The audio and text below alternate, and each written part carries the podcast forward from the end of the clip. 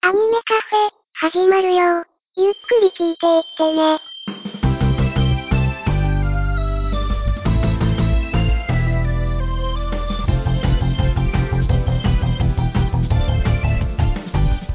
時とともに増える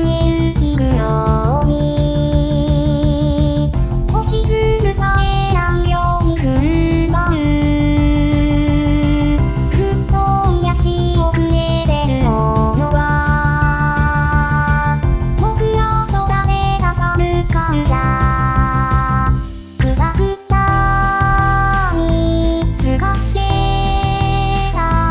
ひろききつぼがあの頃に戻れた星つえでただろう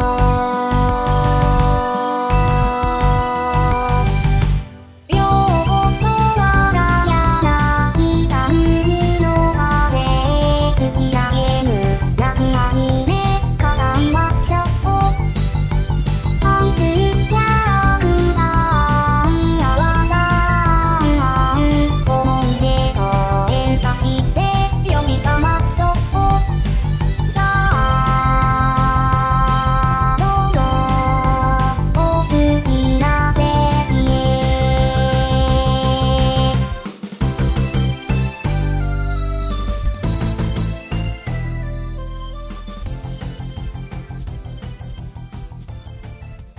どうもアニメカフェのショーです。うらちゃんです。あら、うらちゃん。 ずいぶんとフランクですね。はい。もうそろそろ、もううらさんとかって呼ばれてきた、き始めたからいいかなと思って。もう完全にあの、うらきじゃなくなってますね。ああ、 そうですね。で、もう原型をとどめなくなっちゃいましたね。まあまあまあいいんです。親しみを持っていたいただければいいかなと思ったんで。そうですね。もう、うらキングさんで、その裏の字がいろいろ変わって今、皆さんに親しみ込めて読んでいただけてるので。そうですね。はい。さて、まあ、毎週頑張ってますよ、我々。頑張ってるというか、楽しんでますよ。ラブライブサンシャイン会。はい。今回第8回ですけれども、キーポイントの回ですね。とんでもない回でしたね。うん。この回はねまあ多分ちょっと泣きながら収録するんじゃねえかなって思うんですけど そうですね。一応もう、隣にティッシュを用意して、いつでも泣ける準備はできてるんですけど、いやもう今首にタオルかけてますよ私 いつでも涙流せる状態になってますそんなねあの涙も流すだろう素晴らしい第8回を追っていくにあたって今回もまた前回に引き続きゲストをお呼びしておりますはいはい。はい早速ブラッキングさんからご紹介いただけますでしょうかはい。えー、リトルベーモンフェザーノートさんです。リトルデモンでしたか。よろしくお願いします。フェザーノートです。アニメカフェの入りってこんな感じでしたっけいや、なんかいつ頃からかちょっとだんだんおかしくなってきてるのは実感してるんですけれど。 そうですよね。あれ、この前、日パパ生活さんすごく困ってませんでしたあの、本当に大変な思いをさせてしまったと思っておりますね。改めてこの場で、西馬場生活さんご迷惑をおかけいたしました。そうですよね。あの、申日し訳ありませんパパ生活さんにもうちょっと喋らせてあげない と。みんなあの、そうですよ日パねパ生活さんの癒しボイスを欲してるんですよ。それもう、ニジパパさんは本当に一リスナーの位置に置いちゃったんで、申し訳ないなと思っておりましたね。もう、もうあの時は反省しっぱなしでございます、私。本当に申し訳ございません。だからあの、録音外なんですけれど、あの、次回はもっと別な話で、あの、ニジパパさんにも気楽に参加いただける会を作らせてくださいっていうことを言わせていただきました。おお。はい。じゃあ次こそは期待してます。はい、次こそはこの反省を生かして、西馬場さんが輝く輝きたいという 回を作らせていただきたいと思ってます、はい。まあ、そんな本日ですが、えー冒頭でも紹介した通り「えーラブライブサンシャイン」の第8話ですね「悔しくないの?」というサブタイトルの回を追っていきたいと思いますどうぞよろしくお願いいたしますよろしくお願いします。お願いします。毎週同じことで感動できるなんて羨ましいにゃええそれじゃあ、翔たちがバカみたいじゃん。バカなんです。アニメカフェ。さて、えー、まずは、前回ね、あの、一番最後で、その、セイントスノーというスクールアイドルが出てまいりまして、はいはい。まあ、私たちのステージを見ててよ、ということで、先にステージに上がったわけですけれども、うん。今回はその、本当にその続きでね、前回のラブライブサンシャインの部分も全部カットされて、で、そのまんま、あの、秋葉レポーターが、では、トップバッターはこのグループっていうことで紹介するシーンから始まるわけですけれども、まずはあの、セルフコントロールという、その、彼女らの曲、はいはい。ものすっごいかっこよかったですね。かっこよかったですね。うん。なんか、冒頭だけチラッと流すのかなと思ったら、最後までがっつりやってましたね。ねえワンコーラス丸まんまやってましたもんね。うん。うん。はねあとやっぱりアライズの時もそうでしたけれどライバルキャラはさすがに全部手書きでしたねそうですね。い。うん。あーすごかった。すご手いもう抜かないんですよね、ああいうところは。あそこだ、まあ、ゆ唯一の見せ場っていうところも正直あると思うのでうん。全部ね CG 使わないで手書きで書き切るっていうところにスタッフの意気込みと凄さを感じますよねうん。うん。そうなんだよね。手をグーパーグーパーしたり、ゆ指をこう空間なぞってみたりするアクションもちゃんと目で落ちちゃって、あうん。なんか、こだわってんなって思ったんですよ。あアライズでもここまでの扱いってなかったですよね。なかったですねうん。なおとですね。劇中の中でもやっぱりそのいくらか年数が経ってすごく曲とかそういったものも全体的に進化してるっていうのを語ってるシーンですねうん。うん。あとは独特のラップ調の曲だったじゃないですかそうですね。うんうんうん。まあ一応ねあの今この収録の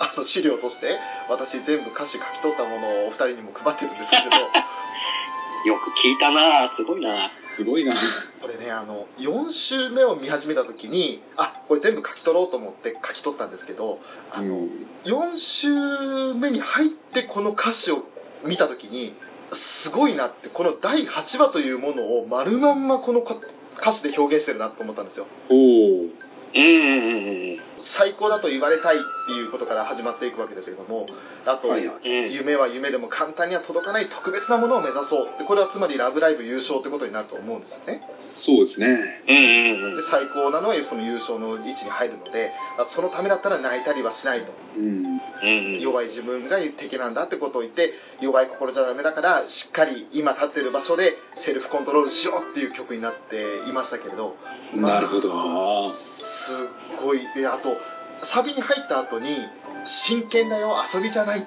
うん。セリフもあって、まあ、これは後々ちょっとね、あのまあ、リアが言うセリフに入ってくるんですけれどうん。リアが言うセリフだけだったらちょっとまあ後々言うんですがつっけんどんな感じというか結構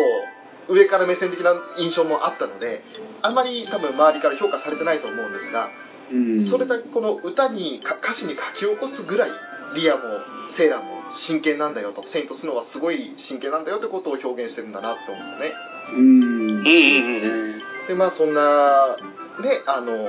セイントスノーのそのセルフコントロールという曲を聴いてまあチカは生唾飲み込んだりギュッと拳握ったりっていうシーンで圧倒されてしまうわけですよ。うんうんうんうん。ね、で秋葉レポーターに「人気急上昇中のフレッシュなスクールアイドルアクアの皆さんです!」って言われたってなんか一瞬棒立ちしてしまうようなそうですよね。そうですね。うんうん。うん。陽ちゃんに促されてやっと「ああ行かなきゃね」って感じでやっと足一歩踏み出すって感じでしたけどうん。そんな衝撃の冒頭から今回始まりましたね。まあ、確かに気遅れはしますよね。ですよね。うん。多分あの田舎のちょっと腕っぷしの強い子がいきなり天下一武道大会に連れてこられた感じだと思うんですよ。なるほど。ああ。うあまりとんでもねえやついるぞと、うんうんうん。んうん。うん、これは勝てないでしょう。そうですね。まあ一番に出てったセイントスノーの後、アクアのライブあるのかなと思ったら、オープニング入った後、ライブシーン全部カットでしたね。そうですね。ちょっと、ちょっと残念でしたけれども。うん、まあいきなりあれは、東京タワーうんうん。そっちのシーンに変わりまして、まああの、何気ない変わりない話っていうところもあるんでしょうけど、この街1300人も人が住んでるんだと。うんあ、1300万人ですね。あ、1300人じゃない。少ねえ、少ねえ。村でもないぐらい。村に毛が生えたぐらいのレベルの。失礼いたしました。1300万人の人が住んでると。うんうん。 1300人って失礼いたしましたこの、あの、双眼鏡で街並みをずっと見ていくシーンなんですけど、はい背景の書き込みすごい緻密なんですよね。そうでしたね多分ね写真から起こしてるとは思うんですけど、いやう、ん美術さん本当頑張ってました。ねえ綺麗な背景だったしまたあの動きもスムーズに流れてくる景色って感じですよねいやだから富士山が見える日を選んでわざわざ見に行ったんですよね。ねえあーうん、そうですね。その双眼鏡で見るシーンでねやっぱりウラキングさんとこのまるちゃんは言ってますよねうん。どこまで行ってもビルドラ。うん、でルビーがあれが富士山かなってまあ尋ねたわけでもないんでしょうけど探してたら、うん。つら。であのあれはもうそうだねとか違うよみたいなその相づち的なズラなんですかね なんかこう、ズラのバリエーションがね、どんどんどんどん増えていってるんで、もう、判別できないですよね。そこがまあ不思議なんですけどねあのうん。 7話ではあの花丸がずらって言いそうになったら止めてほしいってルビーに頼んでるんですよね。も言ってましたねそうなんですよ。う完全にスルーなんですよね。もう、止めなくなりましたからね。うんそんなねルビ丸2人で話してたら、まあ、出てくるわけですよ彼女が最終自訴プロジェクトウスパーを解放魔力2000万リトルデーモン召喚これはねあの子はね高いところに上がるとテンション上がるんですよなるほど。やっぱりあの下界を見下ろす感じっていうのはとても気持ちいいんですねああなるほどそっか。動きもかなりシャープに動いてましたもんねそうなんですよね生き生きとしててよかったですよ、あれあのあそこのシーンコマ送りしてたら本当にヨハネが表情豊かに待ってるんですよ、そうなんですよねやっうん。えねーぱりあの豊かな表情っていうのはヨハネの魅力の一つですよねですねうん。でその後のルビーの辛辣なね「よしこちゃんは元気だね」っていう片言のようななんでそこ棒読みにしちゃうんですよねうん。相変わらずよしこ今よしこっていうかもうヨハネでね いつものセリフですよよしこじゃなくてヨハネって言うんですよねうん。ねまるちゃんもねライブ終わったのにヨハネのままドラ。もうこのやり取りもうここからすでに始まってましたね今回のまるとヨハネのやり取りそうですね。ねツッコミとボケとねやっぱ1年生組仲いいですよね仲いいですうん。ね、うん。それぞれ3人でも仲いいですけれどあのもちろん丸ルビーで仲いいし丸ヨハネで仲いいしでそれにこうする感じで初めて会ったヨハネルビーっていうのもだんだんもう仲良くなってでなんかあの、うんお互いにこの好き嫌いっていうのがあるとかってそういう複雑な関係じゃなくてみんな仲良しっていうのができてますよねそうなんですよねあとニコ生でもなんかすごく仲良さそうなんですよ仲良さそうですねああ、そうですね。うん。 3人で肩組んで「友達できた」とか言って てやってたやって3た人何してんだろうって思うちょうど8月のあれは12日じゃ8月5日のですかねニコ生そうでですねありましたね友達できたってで誰も反応しないっていういや後ろの人みんな苦笑いですよ早くボックスから引いてくださいみたいな感じでそしてそんなねあのまあ一応1年生とでその前にもリコとヨウも話をしてたんですその5人のをちょっと影からねあのシカが見てる感じで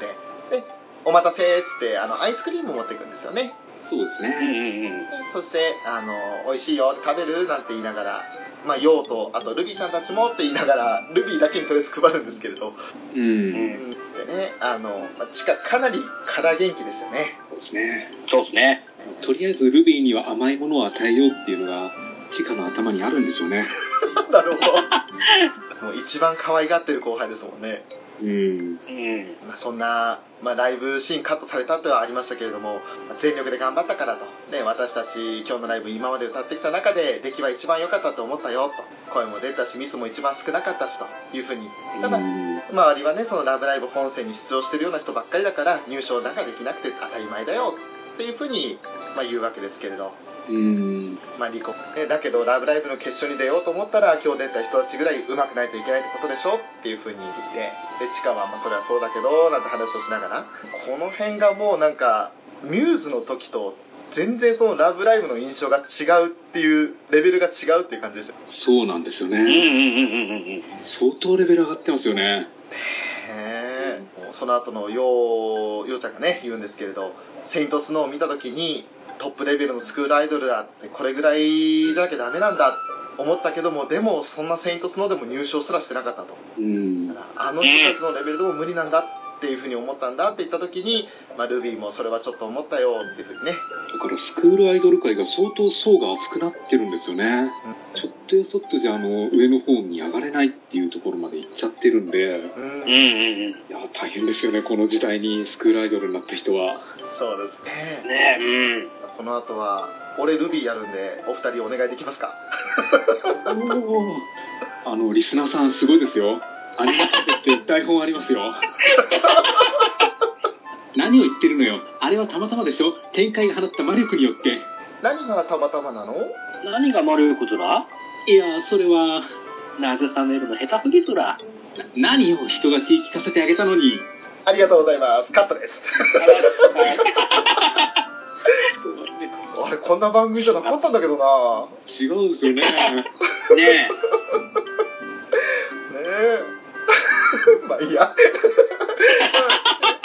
そんな感じでねあの、まあ、一応チカが今はそんなこと考えてもしょうがないからせっかく東京だしみんなで楽しもうっていうふうに言う時にリコちゃんとヨウちゃんの表情がもう全てを物語ってるっていうかすっごい沈んだ表情してて本当にいいのうかってんいう、うんうん、そうですよねうん。ねその中でねあの電話が鳴って応答したら秋葉レポーターに呼び出されたんですよねうんね私忘れていたものがあるなんてなんだろうもしかしてギャラえ。癒やしいずあら。りがとうございます。すいません。あの、せめてあの、お願いしますって一言言えばよかったです、今。すいませんでした。気抜いてると危ないです ねちょっと気抜くともう本当にそうなっちゃってこう怖いですよ。もう、あの、ヨハネのセリフのところは、全部読んでいただくぐらいの勢いで、なるほどわかりましたはい。もう無茶させてますね、ゲストに。すいません。あの、すいません。藤園さん、嫌だったら今から方向を変えますけど、嫌だってことはありまそうす そかう。もう、いやいいですよ楽しいんで嫌だったら嫌だって言ってもらっても全然、こ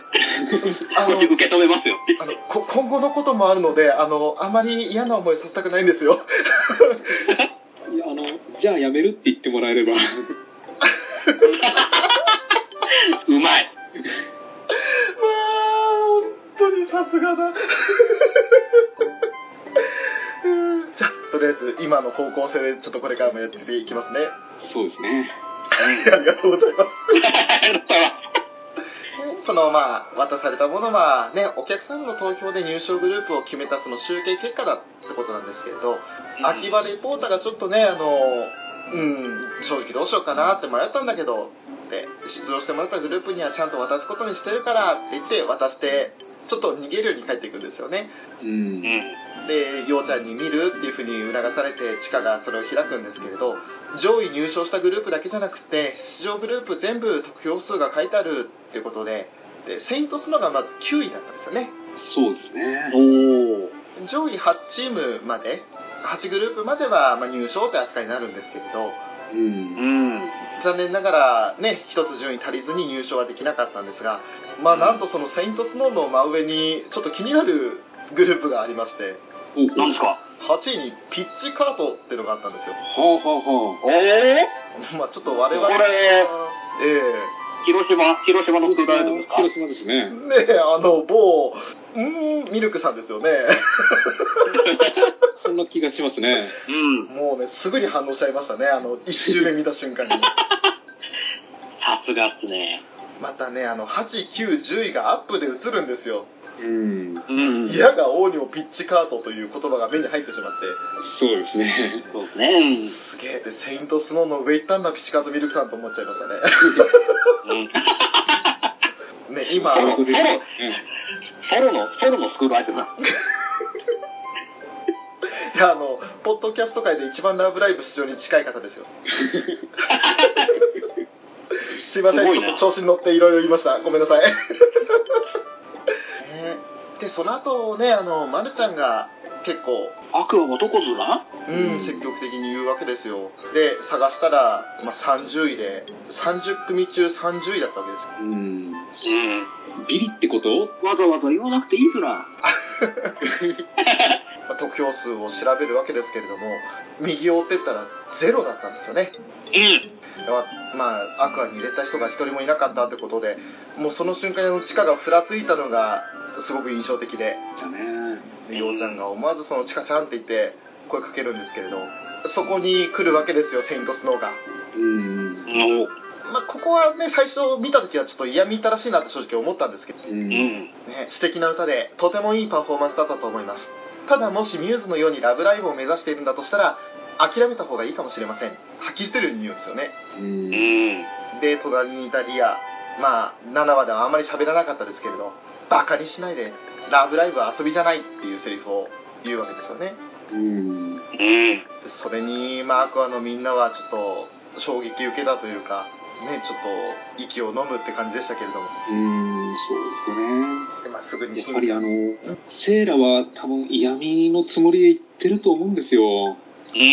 ですんか。ね。アクアのみんなが「ラブライブ!」を目指してることは知ってるはずなんですけどそれなのに「もし」って言ってるんですよねあうん。まあこの辺がちょっとしっくりと言ったんじゃないかともう沼津帰っちゃった方がいいんじゃないのっていう感じで言ってると思うんですよねうんだからあの前々からあのアクアの名前自体は知ってたみたいなんでー、はい。急に伸びてきたからここでちょっと叩いておこうかなっていう気持ちもあったと思うんですよああ、出る杭を打つ的な感じでう。んうん。でこの前まで4000何位だったのがうん。急に99位までドンと来たからやうん。っぱこの勢いって怖いじゃないですかですようね。ん。そうですよね。あの、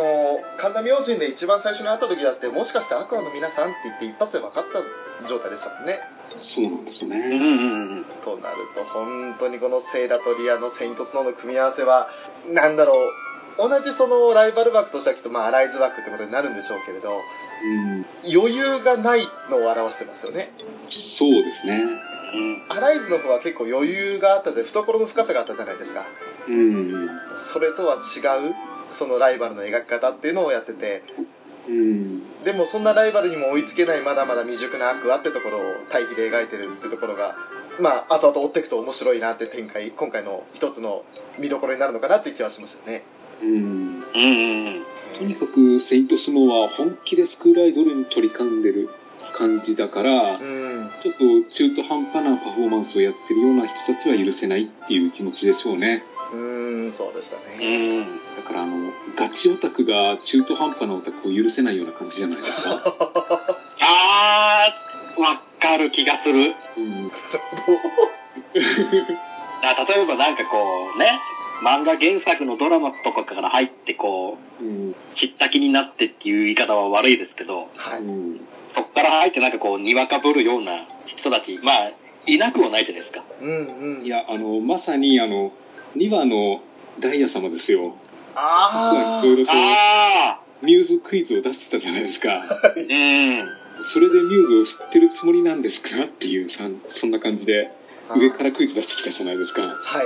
ああ、なるほど。なるほどすげえ納得できました、そうかだからミューズのことをユーズって言ってるような連中にはちょっと負けてらんないなっていうことで、うんねうん。えうん、でね、まあ、あの新幹線、まあ、帰るシーンに移ったわけですけれども1年生組ねあのそんなリアのセリフがすごく衝撃ででもリアちょっと涙してたんですよねそうですねそれを見てルビーが「泣いてたねあの子きっと悔しかったんだね優勝できなくて」ずら。だからって「ラブライブ!」をバカにしないでなんてえーいう感じでねあの3人で意見言い出し合いながらちょっとシュンとしちゃうんですよでそこで今度またチカがねあのから元気な様子を見せるんですけれどえー精一杯やって努力して頑張って東京に呼ばれたんだよってそれだけでもすごいことだと思うでしょそれは、だから胸張っていいと思う今の私たち精一杯ができたんだからへへってからすっごいから元気な笑いをするんですけれどうんようちゃんがね、あの、ちかちゃんは、悔しくないのもう一回悔しくないのって2回聞くんですよ。うんうん。で、でチカがね、それはちょっとでも満足だよ。みんなであそこに立てて私は嬉しかったって言って、ようちゃんもそっかって言って、そのままもう新幹線はね、沼津駅に到着するわけですけれども。このシーンで面白いなって思ったのが、うん、窓ガラスに、あの、ちかちゃんの姿が映ってるんですよ映ね。ってました。はいはいはいはい。うん。だからあれがあの、本音と建前が分かれちゃってる状態だっていうのがすごくよくわかるんですよ。あーうんうんうんうんうん、そうです女のね。方を向いて喋ってる地下は建前なんだけど、うん、鏡の向こうで向こう側向いちゃってる地下は、多分本音を隠してるんだっていうのが分かって、うわうんうんうんうん。本音の方の地下はもう泣きたくて泣きたくてしょうがないと思うんですよ。ーうーん一生懸命顔を背けて涙をこらえてるっていうような表現なんでしょうかそうですね。ういん。やーなんか前々からその鏡というか窓に映るその登場キャラクターの絵っていうのはありましたけれど、うん、今回はちょっと特別な意味があった感じがしますねそうなんですよね。えーね駅に戻ってきてまあ1年生たちのほのぼのとした会話ですよふいー戻ってきたーやっとゾラって言えるゾラ。ずっと言ってたじゃない。つらー。っていうね もう、ま、るちゃんはズラばっかりでしたねそうもうね、本当にひどいっすよね。つらの使いようが。確かズラって言わないんですよね本当は言いたくないんですよねねそうなんですよね。えただもう、なんか口癖なのか何なのかもよくわかんなくなってきてるんですよね。うん。なんかノート PC の電源を押す時も思わずズラって言っちゃってるんで、あああそうでしたそうなんねですよね。れ掛け声になってるのかなって思って。うん。もそうなうるともう方言じゃないんですよね。じゃないっすね。もう、彼女のもう表現、なんか感情の表現の方法の仕方が全部つらなんでしょうね。そうですよね。うん。完全に花丸語になってますよねそうなんですよ。うん。りんちゃんのにゃと同じ使い方してるっていうねうん、そうですね。そう なんえですよ。まあ可愛いからいいんですけどね元も子もねえだろう ってその後ね駅にあのまあ神モブと呼ばれる、ね、456の3人がねあの、はい他の同級生も連れて、あの迎えに来るわけですけれどもあれ我々勝手に「良いつむ」なんていうふうに呼んでるんですけどペザさんなんかこれ正式な呼び方とかってあるとかって分かりますかいや、特にまだ決めてはいないと思いますよ。ああそうですか皮た膚だみみんたいななものが神モブ的なそれぐらいのし言い方しかしてないです。ああなるほどうん。じゃあまだまだひふみというような名称はついてないってことですねついてないですね。ああまあそんなねあの上毛部たちが「おかえりどうだった東京は?」っていうふうにやってでチカたちもね「すごかったよ」ってなんかステージもキラキラしててって緊張したりして間違えたりしなかったって心配もしてくれるんですけれどねもう一番のパフォーマンスだったよねなんていうふうにみんなで話していたんだよっていうふうにやってねあのじゃあもしかして本気で「ラブライブ!」決勝を狙えちゃうかもってことっていうふうに聞かれるんですよその時のチカの表情ですよねうん。うん。えってちょっともうそれまでから元気に笑ってごまかそうとしたチカがやっぱり表情曇らせるわけですけれどううーん。んまあそうなりますよねそうなんですよね。やっうん。えぱりこの前の7話でしたっけ ?7 話でもあの、リコが期待をかけられると辛いみたいな話してたじゃないですかー、。してましたうん。うん。まさにここで地下が味わっちゃうんですよね。そうですねうん。でそんな中で言葉を濁してるとダイヤ姉様がすっごい優しい声で「お帰りなさい」っていうふうに声かけるんですよねううん。ん。もう、で、ルビーがもう、お姉ちゃんって言って、ぐっとこらえて、でも、やっぱりこらえきれなくなって、泣きつくわけですよ。ここの表情の変化はすごかったですね。すすごごい。かったっすね。うん。ちょっとこらえながらもだんだん崩れてって一気に泣くっていう、その芝居がもうすごくてすごくて。うーん。泣きますよ。もう泣かされましたね。うん。うん。僕もダイヤさんに飛びつこうか と思いましたおよ。まあでも、ダイヤ、本当にあの、ルビーに対してね、よく頑張ったわねっていう、すっごい優しい小姉で、もう、ねぎらうんですけれど、うん。まあ、本当にあの、いいシーンでしたね。いいシーンでしたよい。やー、いいシーンっすよ。でね、場面が移りまして、バルコニーに出たマリーを、何やら懐中電灯の光がチカチカと呼び出すわけですよ。うん。光信号のようなね、なんか特殊なやり方なんでしょうけど、そういったね、 あの、やり方してて、マリーが、いつ以来かなってこうやって呼び出されるのって言って、呼び出したのはカナンだったんですよね。そうですね。でダイヤから聞いたよ、チカたちのことって、ね、マリーも、そう、そっけなく返事するんですけど、で、カナンがどうするつもりって言って、ここで A パートが終了と。はいはい。はいはい。ね子供の頃かではらずっとこんな呼び方してたんですかね。ですかね。いつ以来って言ってるくらいですからね。多分うん。かなり前から使ったんでしょうね。モールス信号かなんか暗記して、トンツートトンツーツーっていう感じでやみたいなね、そう。ライトのオンオフで。ってるんでしょうね。 ねあでも本当にすごいなってこういう風にいつやってたんだろうって気になりますよねそうですよね。え。うん。いつ以来かなってそのいつが知りたいあんたたち、ちゃんとキャラ作りしてるのうらうらうー、ウラキング、表クイーン。最上級ジャイアントか。何それ意味わかんない。アニメカフェまあ CM に入りましてその CM 開けた B パートですがまずはねあのダイヤ姉さんのセリフから入るわけですようん。えー得票ゼロですかやっぱりそういうことになってしまったのですね今のスクールアイドルの中ではとでまあルビーが可愛くちょっと泣き疲れて寝ちゃってたんですよねそうですね。うん。えーまかあわいい。かわいいかわいい。うん。アニメカフェの2人おかしくなってます。まあ、ダイヤはね、あの、先に言っておきますけど、あなたたちは決してダメだったわけではないと。でスクールアイドルとして十分練習を積んで、見てくれる人を楽しませるに足りるだけのパフォーマンスもしてるよ。でも、それだけじゃダメなんです。もうそれだけではと。で、ね、あの、ダイヤが、7236何の数字か分かりますって聞いた時にヨハネのリトそルれはは違うとだ。ツッコミ早っ。いうねやり取りがあったわけですけれ どもでもうね今のショーの「ふっ」っていう感じと同じような感じでダイヤも笑ってるんですよね俺だからあの前までのダイヤってこういうのもなんかすごく口を一文字に結んで笑わないみたいな感じのイメージあったんですけれど、うんそう相当柔らかくなってるなと思ったんですよ、ですね。もう高度10は返上ですよねもうこの時点でうん。うん。まあそんなねあのヨハネとマルのやり取りにちょっと笑いながらも去年最終的に「ラブライブ!」にエントリーしたスクールアイドルの数だよっていうふうに言うわけですよねえ第1回大会の10倍以上ですわともうそうです7236ね。組もすごいですよねうん。で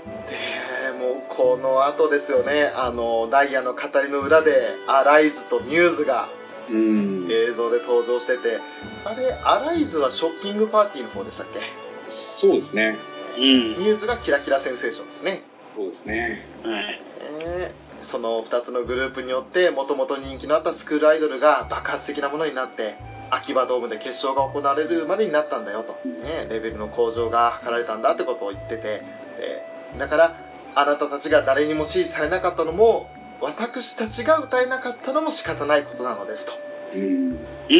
で持ってきますよね。ねうんえ違いますね。もちろんしかもね「え歌えなかった?」って言ってヨハネがねどういうこと一番に行き至ってダイヤにその、まあ、詰め寄るでそこでルビー起きたんですよねうん。 6話で体育館で話をした時に、ダイヤに「今は言わないで」っていう風に地下を制止した時もルビーがいましたけれど、うん。ねお姉ちゃんいつか話してくれると思うから今はっていう風に言ってそれをルビーも、まあ、きっと待ち望んでいたわけですけれどうん。ここで話されたわけですよそうですね。うん。ルビーもだから、お姉ちゃんが事情を話してくれるのをずっと待ってたんですよね。そうでしたね聞きたいけど絶対聞けないっていう空気があって。うーんうん。で突然でしたもんねが1年生は裏の女学院に入学して間もなく急にそういう風になったんだよっていう話をしてましたからうん。うん。ルビーとしてもなんでダイヤがそうなったのかが分からなかったってところがうん。それまでは断然エリチカですわとかって言ってたお姉ちゃんがどうしたのっていううん。そうなんですよね。そしあたらの6話で、うんあの生徒会室にはいダイヤに話しに行ったルビーがはいあ外で話してて生徒会室には一歩も踏み込めなかったんですよそうでしたね。だからうんそれもだからあのルビーとダイヤの関係性って見えてくるんですよねうん、どこか壁があるというか。うんちょっと一線以上はちょっと入り込めないところがあるっていうところがあるんですよねそうですね。だから、お互いの表情見えない壁越しに、ね、どうスクールアイドルはとかっていう話もしてましたもんね。そうなんですよね、うん。まあ、そんなダイヤから、2年前にね、実はもうすでに裏の節には統合になるかもっていう噂があったんだよってことで、もう過去の話をされるわけですけれど、その時のダイヤが、まあ、今の地下みたいな生き生きしてた感じでしたね。うんうん。学校廃校の危機から救うにはそれしかありませんのっていう もう誰だよっていう それこそあの断然エリチカですわって言ってた頃のまだダイヤだったんですよねそうですねそうね。でそこにはまだカナンもいて、ねあのまあ、マリーに対してスクールアイドルにならないかっていうふうに勧誘をしてるわけですけれどもマリーはスタイルいいしって一緒にやったら絶対注目浴びるってっていうふうにカナンからも説得されてでマリーが「そういそういうの興味ないの」っていうふうにその場を立ち去ろうとするんですけど俺その時のカナンの表情がもはやもう望みっぽくてうんそうです ねうん。あの望みが「わしわしマックスやぞ」っていうふうに言ってた時の顔でしたよねうんうん。だからもうハグハグマックスでいいんじゃないかなと思うんですけどそうですねそうね。であの捉える時もね「ハグ!」 そんな捉言っえ方てたんですよねうん。ね「ワオ何するの?」って「ってうん」って言うまでハグするってどんだけだよ ってでもうねキャッキャウフフしてましたねしてましたねキラッキラしてましたねうん。でそんな2人のやり取りを見てて最終的にダイヤが言ったセリフが「私も仲間に入れてください」えって まあまあでも今のチカとリコとヨウみたいな感じの本当に3人仲良かったっていう感じですかねうんうんうん。僕はあの冒頭の何でしたっけ子供の頃の回想シーンでもはいやっぱりあのカナンがマリーに抱きつくっていう形でしたよねそうでしたねそうですね。うん。やっぱりだからカナンちゃん抱きつき魔なんじゃないですかねまあ、やっぱ相当人懐っこいでしょうね、カナンは。ううんうん。今でこそねあの、まあ、ちょっとまだ語らり語りきれてない部分があってそれであの今マリンに抱きつかれたらちょっと嫌な表情してますけどうん当時はそんなのは全くなくてもう抱きつきはかなっていうそうですねうね、ん。だからあんまり登場シーン少ないのになんか偏見が先行しそうで怖いですよね でもそんな回想が終わった後にマリがね結構真剣な表情でその何が悪かったの町の人も学校の人もスコアアイドルって応援してくれたじゃない、ねでラッカあのカナンもライブもうまくいったしねでもって言ってまたあの回想になるわけですうんはでそこであの一つホワイトボードにカナンが文字を書いてたんですけれどいはい力を合わせて夢の海を泳いでいくっていうフレーズを書いていたんですよね書いてましたねうん。これあの一応確認したんですけど今のところ発表された楽曲の中にはこのフレーズ含まれてないですうんおー。ということはこれから発表される曲に採用されるワンフレーズなのかなっていうちょっと期待というかそうですねこの時組んでいた3年生のユニットが歌ってた歌なんでしょうねですかねうん。この曲が発表される時をちょっと楽しみにしたいなと思いましたねこれが意外と全部書いてみたらピッカピカ音符かもしれませんしわーお恐ろしい。恐ろしいこと。うーんピカピカ温度であの、まあ、発売日前なので今この収録してるのはただ、うんあの視聴動画を見る限りだと本当に温度してましたね、そうなんですよねうん。なかなかにあのあこれは拳利かせてるなっていう感じもしましたし、うんちょっと演歌調な感じでしたねそうですねでまあ本編に戻りますとねあのダイヤが、まあ、東京に呼ばれたよっていうことをカナンとマリンに説明してるわけですね私たちが呼ばれたんですのよっていう感じですごいもう生き生きと言ってるんですけどその後のマリーのセリフがちょっと面白すぎて「ダイヤずいぶん鼻息はベリーハード」っていうのがもうねだか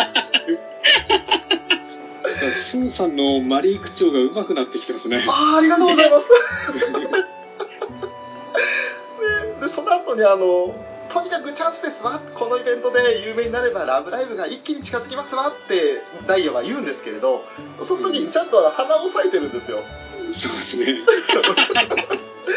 まあ可愛くて仕方なかったですねまあ本当に高度ゼロどころかマイナスになってきて柔らかすぎたんですけどねうん。えまあそんなちょっと微笑ましい回想シーンもあったんですがねそんなシーンを思い出しながらダイヤはでも歌えなかったのですわと他のグループのパフォーマンスの凄さと巨大な会場の空気に圧倒されて何も歌えなかっただから歌えただけあなたたちは立派ですわっていうふうにアクアを褒めるんですよねうん。えー、ようちゃんが「じゃあ反対していたのは?」って言ってダイヤが「いつかこうなると思っていたからだから反対してたんだ」っていうことを言うんですけれど、ねそこであの3話のシーンが差し込まれてましたね、はいはうい。んうん。えーこれは今までのスクールアイドルの努力と他の人たちの善意があってこその成功ですわ勘違いしないようにっていうふうに言ってたんですけれどうんこの言葉の重みが増しましたよねそうですね。うん。ね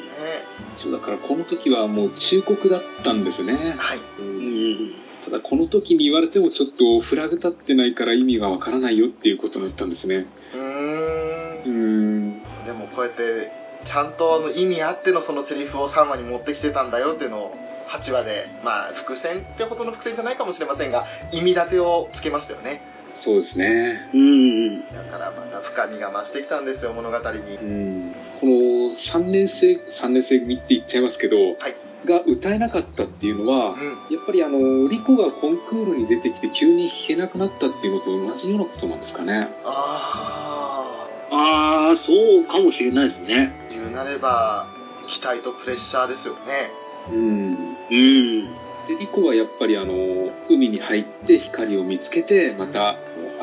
た新しく夢を持ったっていう形になったんですけど、はい3年生もだからそういう流れになるんじゃないですかね。そうかねああ、そうですね。うん。その1年生の頃に描いていた夢と希望というのを思い出してアクアに加入してもらうっていう流れになりそうですよねうんまあ、またねすぐにそんなダイヤの説明の後からカナンとマリーのせ、ね、シーンに変わるんですけれどカナンはやっぱり外の人に見てもらうとか「ラブライブ!」に優勝して学校を救うとかそんなのは絶対に無理なんだよ発揮してるんですけどでマリーがちょっと眉すり上げながらね「だから諦めろって言うの?」ってでカナンは言葉詰まらせながら「私はそうすべきだと思う」っていうふうに言うわけですけどそんなカナンに対してマリーは両手を広げて呼びかけるんですよね。うん徐々に近づいていくカナンだったんですけどそんなマリーをスルーして誰かが傷つく前にって一言言って去っていくわけですけれどうんもううんその後のマリーのセリフがすっごい情感こもっててうんもうねもうこればっかりちょっとね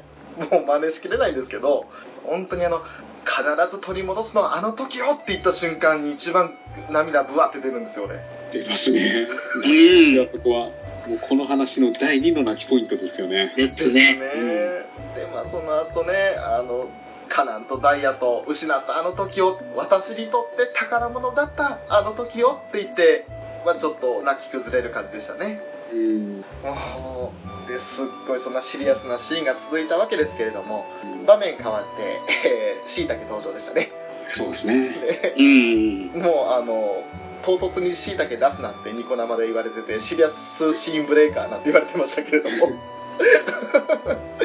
まあ、でも、うん。その後に、まあ、水戸ねが、あの、迎えに来てたんですよね、沼津駅まで。で、あの、リコとチカを連れ帰ってきて、チカには風呂入っちゃいなよ、なんて言って、で、あと、リコにも早く休んでねっていうふうに声かけたんですけど、で、リコは、チカ大丈夫、チカさん大丈夫っていうふうに。で、チカも、まだちょっとから元気で少し考えてみるねって私がちゃんとしないとみんな困っちゃうもんねっていう風に言って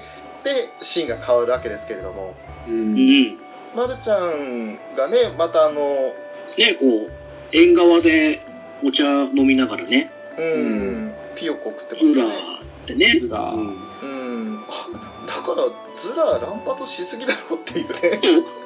なんでしょう ね、もう。どう、どうズラを扱えばいいのか、本当にわからないんですよね。なんかもう息を吐くとずらって出るんじゃないですか。なんかこう、本当それぐらいの勢いですよね。呼吸をするかのように、ズラズラズラズラ言うから。へー まあもう本当に、まあ、まるちゃんの可愛さが出ていましたけれども、うん。また今度シーン変わって、ね、ヨハネのシーンになるわけですが、今日はおしまいはあっていうふうにね、うんベランダに出て、ちょっとため息つくんですけど、あれ、今日はおしまいってことは、やっぱりまたあの、ニコ生してたんですかね。あれ毎日やってますからですようね。ん。リトルデーモンたちが待ってるから毎日やらなきゃいけないんですよやっぱ僕があの PC の前でずっとリハネさん待ってますからうんいつもの時間に来ないとあれヨハネさん今日どうしたんだろうなって気になっちゃいますからうーん。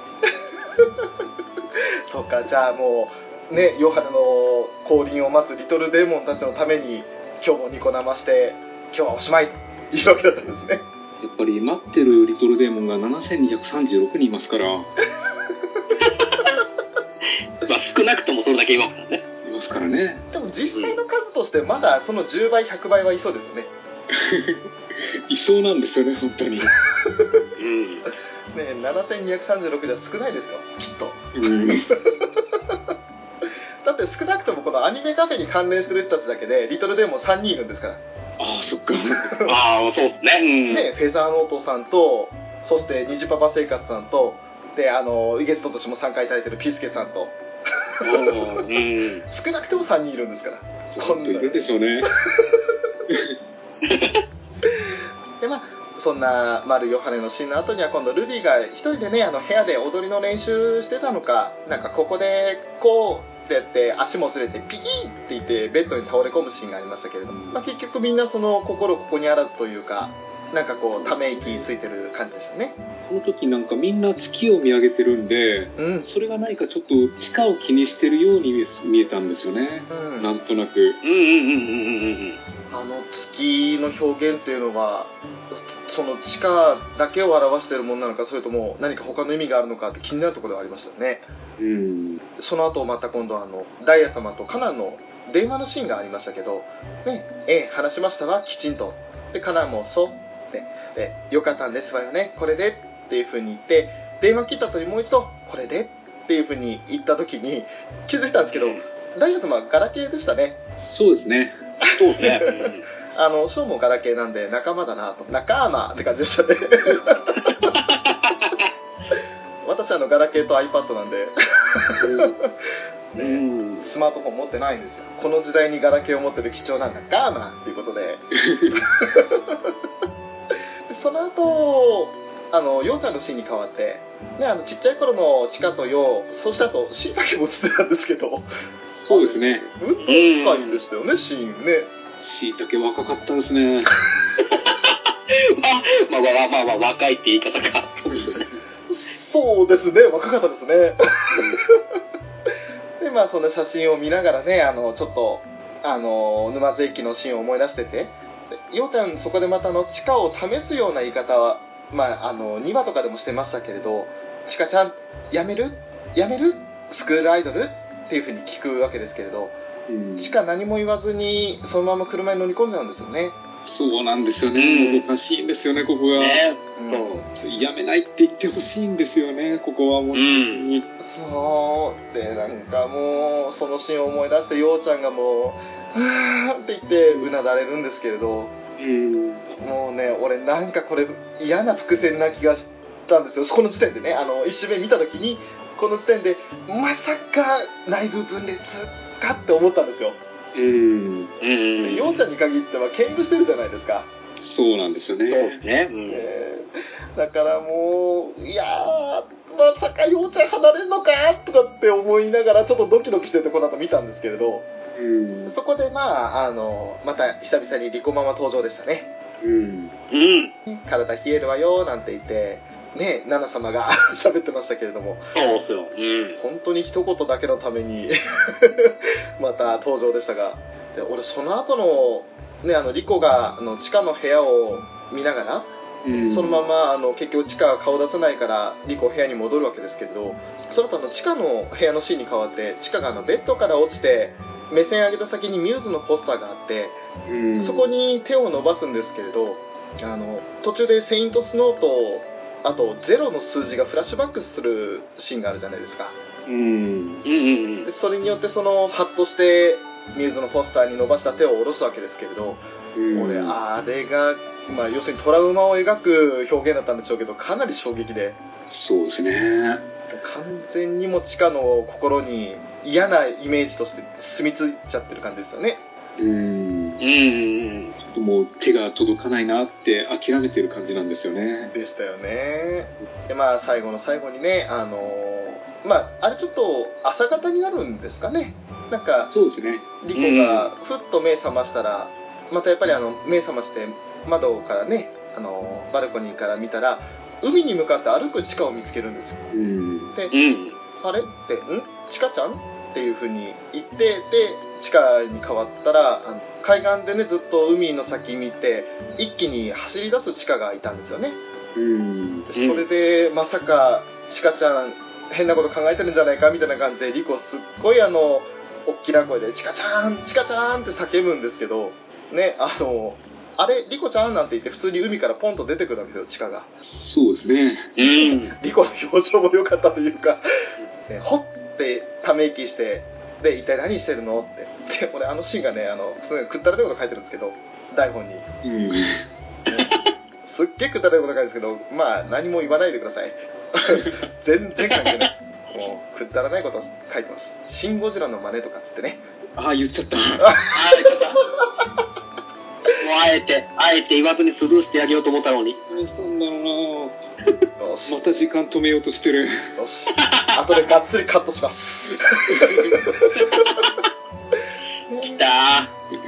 私が神だ。ー。新生姜来た、新生姜。新章 でまああれ今時間が飛んだような気がするんですけど今何かありま したあいえいえ何もなかったですよもうん。そうですよねええああ驚いたうそのまま行きますよああすみませんああ、どうぞどうぞ。であの何か見えないかなっていうふうにチカが言って、えーリコがね、あの、もともとあの、海の音を探して潜ってたでしょだから私も何か見えないかなと思って、海の中に入ったんだっていうようなセリフを言ってたわけですけれど、もうこの後の、ね、チカがやっと本音をさらけ出すシーンですよ。そうですうねん。ええリコが何か見えたのっていうふうに聞いたら、うん、何も見えなかったと。でもだからこそ思ったんだって、続けなきゃと思ったんだっていうふうに、ええまだ何も見えてない私は、先にあるものが何なのか、このまま続けても0なのか、それとも1になるのか、10になるのか、ここでやめたら全部わからないままだっていうふうに言うわけですよ。でだから私は続けるよ、スクールアイドル。だってまだ0だもん。で、0だもん。0なんだよ。でここの声の震えがもうダメでしたね、もう泣きますねここは泣けますね。うん。えーもう地下の葛藤がもうすごい描かれてるなと思ってうんあのその後もねあれだけみんなで練習してみんなで歌を作って衣装も作って PV も作って頑張って頑張ってみんなにいい歌聴いてほしいってスクールアイドルとして輝きたいってって最後すごい声しぼんでいくんですけれどうん拳つくギュッと拳握ってねそれで自分の頭叩くんですよ、うんねなのにゼロだったんだよ悔しいじゃん差がすごいあるとか昔とは違うとかそんなのはどうでもいいやっぱり私悔しいんだよっていう風に泣きながら訴えるシーンがもうねもうんうもうダメでしたよダメですねうん。でもねそんな地下に対してリコが「よかったやっと素直になれたね」っていう風に声かけるんですけれどうんそこであの海に打ちつける雨の音も綺麗でしたねうんパタパタパタパタと俺最初何の音かなと思ったんですけどよく画面見たら海に雨が打ちつけてるような表現もあったのでだからすごいちょっとシーン的にはかなりシリアスなんですけれど表現がその際立ててるなってそういったシーンを盛り上げてるなって感じがしましたねうんそうですねでねだって私が泣いたらみんな落ち込むでしょ今まで頑張ってきたのにってせっかくスクールアイドルやってくれたのにだからだからっていうふうにチカはずっと言うわけですけれど、ね、でリコはみんなチカちゃんのためにスクールアイドルやってるんじゃないとで自分で決めて私もそしてでそれで振り返ると海岸にみんな集まってるんですよねうんうねん。でようちゃんもルビーちゃんも花丸ちゃんもでもちろんよしこさんもっていうふうに全員で全員を紹介するんですけどでその時にあの4人、ね、海に入ってくるんですがあのヨハネだけ深みにはまっちゃいましたねそうですね。うん。こう不幸な生い立ち なんで、どうしてもああいうところは人笑い欲しいんですよね。ねうん。まあだからちかちゃんは感じたことを素直にぶつけて声に出してっていうふうにリコは言うわけですけれどでリコが最後に「みんなで一緒に歩こう一緒に」って言ってもうちか大号泣ですようん。ワンワン泣きましたよね、でリコも涙流しな流しながらというかもらい涙しながら今から0を100にするのは無理だと思うでももしかしたら1にすることはできるかも私も知りたいのそれができるかっていうふうに言ってチカが「うん!」って言った瞬間に雲間から光が差すわけですようん。うん。もうね一連のもう涙こっちも泣いてますけどねえいやー綺麗だったわあの表現いいですよね。いいですね。そうで、まあ、夢夢が流れながらね、この物質のシーンになって、ホワイトボードにあの得票数が書かれた紙を貼ってましたね。はいはい。うねん。それで今回の話は終わるわけですけれども、この0と1って、なんかよくあのニコ生とか見てても思ったんですけど、みんな、ステップ0 to 1って曲があったけど、それとかけてるのかなっていうふうに言ってたんですよ。そうですね。完全にファーストシングルのあの曲ですよね。でしたね。うん。俺この1周目見た時にまず思ったのがこの「ゼロっていうキーワードそして最後のリコが言ってた「ワン」っていうキーワードがやっぱりみんな気づいたのかなってそのすごくやっぱりあのこの間のニコ生というか7月31日に行われた沼津のあのちょっとミニライブみたいなものでも「ステップゼロというワンは披露されたぐらい大事な曲の一つになってるじゃないですか。ええ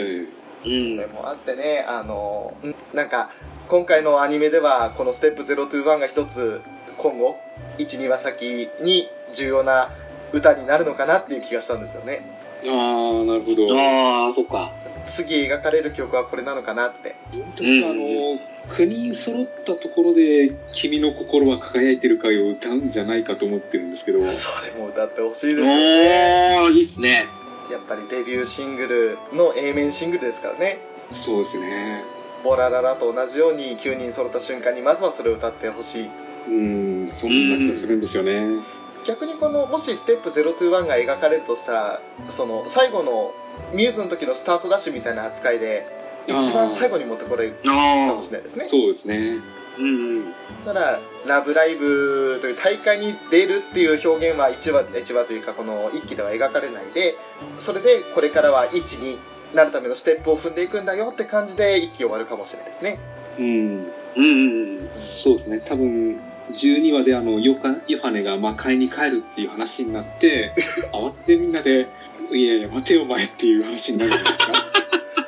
あの魔界に帰る手段は飛行機ですかどうなんでしょうねえっと誰迎えに行くんですかねヨハネのこと多分地獄の門番ケルベロスかなんかが迎えに 来るんじゃないですかねえっと、しいたけとわたあめあたりが合成獣ですかね。そうですね嘘だろ単純にしいたけの上にわたあめがなんか寝そべってる感じだったら可愛いですね。いやーいいな、それ面白いな。 あ、でもそこでもしかしたらあれですかね、ヨーエンジェルでヨー来るかもしれないですね。そうですねあー。ねえよしこちゃんっつって。 行くかもしれない。あ、なんか、無駄な妄想を広げてますけれども。 もう、うんか、でも、そうですね、これからなんかあの、せっかく9人揃った後に、なんか互いみたいなことが描かれるとしたら、もしかしたら地下と陽とかが一番かなと思ったんですけれど、うんありそうですよねですよね。で逆にその陽が例えば、まあ、水泳部の方に行った時に、ヨハネが暗躍するっていうのだとちょっと面白いですよね。ああ面白いですねうんうんうん。エンディングに絡めてくる感じでだって一応もう4までルビー丸は描かれたわけですしうんシカリコに関しても今回描かれたわけですからうんで3年生はね来、まあ、次回もしくは次次回あたりで描かれると思いますのでうんあともう解消されてないのはヨーヨハネだと思いますからそうですねヨハネはあのスクールアイドルをそやりたいっていうそんなに強い気持ちが今のところまだないみたいなんで、そうですねうん、どっかでまた出てくるんじゃないかと思うんですけどそれこそまあ俺の勝手なこれから妄想ですけどチカとヨウがもし喧嘩したとしてでもヨウちゃんはなんでスクールアイドル部入ったのって言ったらチカと何でもいいから同じことをやりたいって言って入ったんだよとうんでそれを聞いたヨハネがどう出るかってとこですよねああうんチカと一緒に同じこと何か同じことをやりたいって言って入ったんじゃないのみたいな感じでちょっと先輩に対してもうタメ口的にドンといくのかなとうんもう個人的にはそれ全然オールオッケーなんでようちゃんを活躍させてくださいっていう感じですけど ねえまあそんなくだらない妄想をねあのしながらこれからまた今度は来週は9話ですねうそうんで。すねねえそれを楽しみにしたいなとは思いますが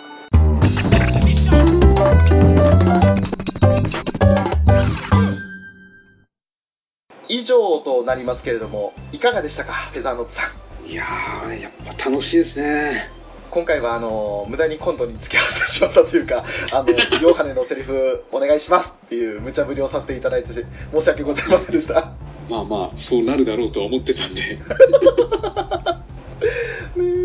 あとブラッキングさんねまたあの、まるちゃんのセリフ全部お願いする形になったんですけれども、はい。えーどうですかこのズラのあの大安売りえっ、となんかそうえ、あのー、本当に白衣多売になってきたんで、ズラ、これからどう、もう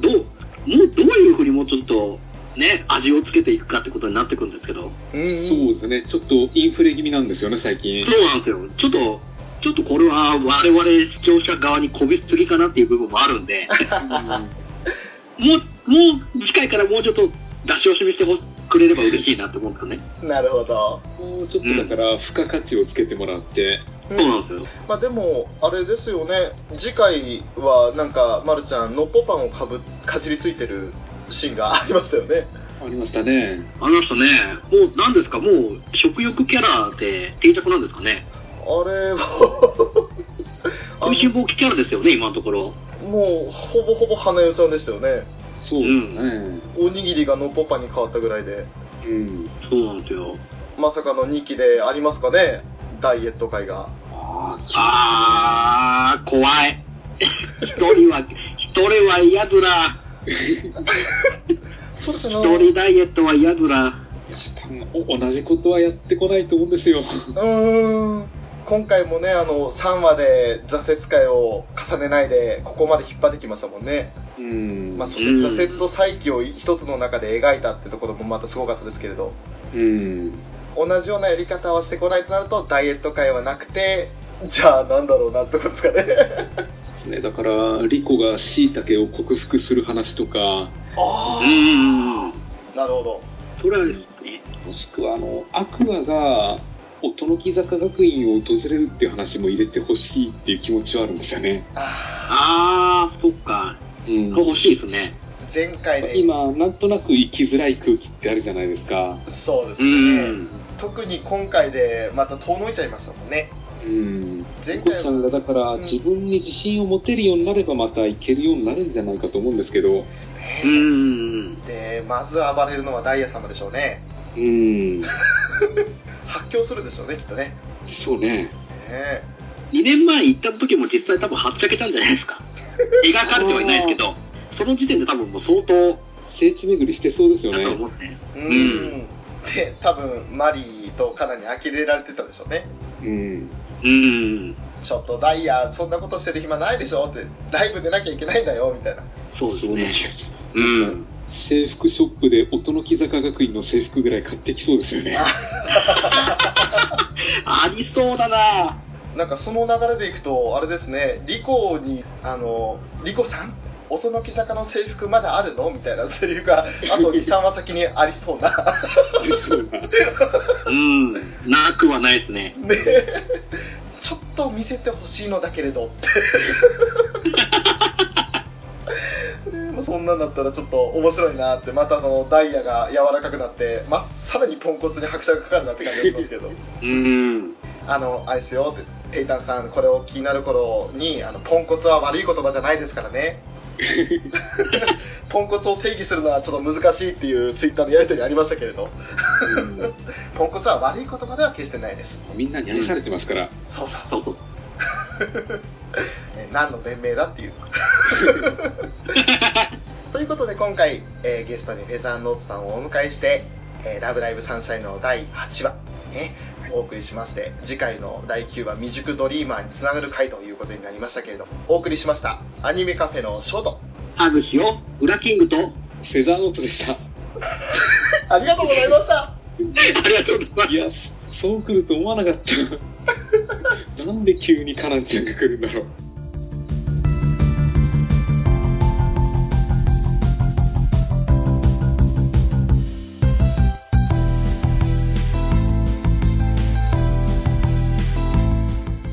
ね、三者以外はもう誰かしらのセリフを必ず入れるって決めてたんで、じゃあ今回はたまたま、自分もそのつもりでいきます今度ははい、順番的にそろそろカナンだなと思ったんで、カナンを出したんです が、まあ実際にありましたもんね今回ハグ師匠のセリフがそう、うん今回、ようやく言えたんだよね、それ が。よかった、よかった。いつ、いつハグするんだろうってずっと思ったんですけでも本当に良かったのがあのニコ生でもよく言われねあのこれはちょっとねいい言葉じゃないかもしれないですけどギャラ発生なんて言葉がね って言われたん で出番があってど。良かったですよう本んなかったんですよねよかったですね、本当に。当に7話は1回も出てきませんでしたし、ううんん。えっ、とあれ2話も出てこなかったんです そうですねどうですね、はい。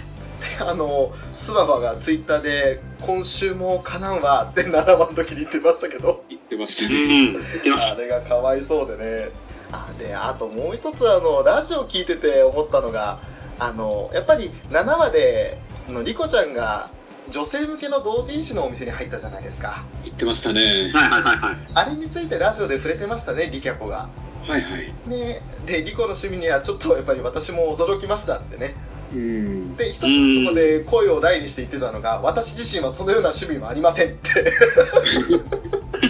きっぱり否定されてましたよ。まあ、でも、そのような趣味って言ってる時点で、リキャコとしては、ちょっと嫌悪感があったのかなっていう、うね、ん言い方でしたけれど。まあでも、あのリコの趣味にはちょっとさすがに、我々もびっくりしたんですけど、フェザーさんいかがでしたかどうなんでしょうねその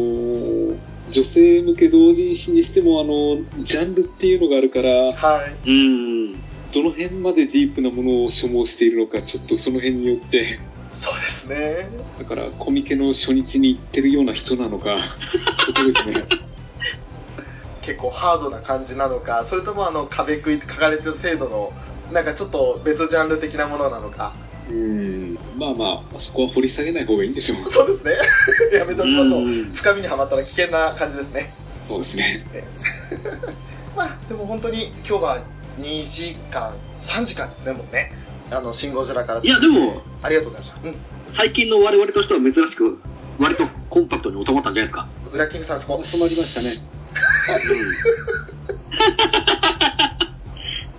あのーまあ基本4時間5時間当たり前ですからねこの組み合わせってうんそうなんですよね。だって一番最初の座談会の時に5時間ですから驚きましたね5時間はびっくりしましたね。金賞さんにも言われるんですよ、いつもね。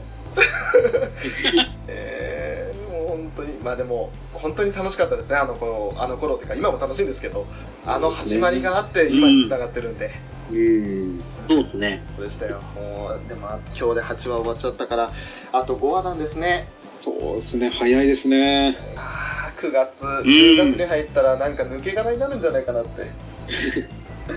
本当に10月からどうしようっていう気持ちはあるんですよね一応、なんか、他の番組的には、あの、ミモリンがタイガーマスクに出るとかね。うん。タイガーマスクダイブっていう新しいアニメがあるんですけど、あの、多分、ユニコーンの後枠ですよ。あおー日、日朝だと思うんで、うんタイガーマスクダブルだやりますよ。へーマネージャー役で出るそうですよ。あそうなんだうん。おすとごいなといだったか3日ぐらい前に情報解禁されてましたね。へーそうですね。だからまだ最近の情報なので、ね、あの、チェックしきれてないところもあると思うんです。あの、鈴村健一さんとか、でも主役の2人が結構若手さんでしたっけうん。ですかね確か。確かそうでしたよね。うん。なんかそんな感じの情報がありましたね。ただタイガーマスクは世代じゃないんでちょっとよくわからないんですよねうん、俺も正直、そうでタイすガーマよね。スク自もう、体にはあまり興味はないって感じですね。うん。ただあの神業ワンダの時はさすがに見れなかったのでミモリンの勇姿を ああああ、だからタイガーマスクだったらまだもしかしたら見れるかなっていう期待はしてますうんどう描くんでしょうね。うーんうわあ、どう、よりプロレス、プロレスにリアルに寄っていくのか、うん超次元プロレスでやるのか。超次元プロレスまあ日曜の朝からかっこよくやるんでしょうね ですねだと思うんですけどね。うん。ユニコーンももうエピソード7入ってきましたしこの9月できっとあ8月で終わるか9月の中旬ぐらいに終わっちゃいますもんねいやちょっとマリーダさんの死はショックですね今朝の話ですねショックうですねん。何回見てももうはっ ってリリーこの野郎あれはうんね何が俺は何をしたんだじゃねえよみたいなえうん。なんかもうハサウェイじゃないけどやっちゃいけなかったんだよって叫びたくなりますよねお前がニコルを殺したみたいな感じでアスランばりに切れてもいいかなと思ってますうんすごいですよねあんなやつがあと多分2話ぐらい後にはねコロッとなんか何事もなかったかのように味方になるんですよそうなんですよえ。ねそうなんですよね。大いに叩かれよマーセナスケはもうずっと呪われると思いますよ。呪われるでしょううねん。まあでも今のところあれやっぱりテレビアニメ版って追加カットとかないですよねあしてないですか今のところなんかあのオープニングとかエンディングはかなり力入れてるそうなんですけど本編自体には足したとこ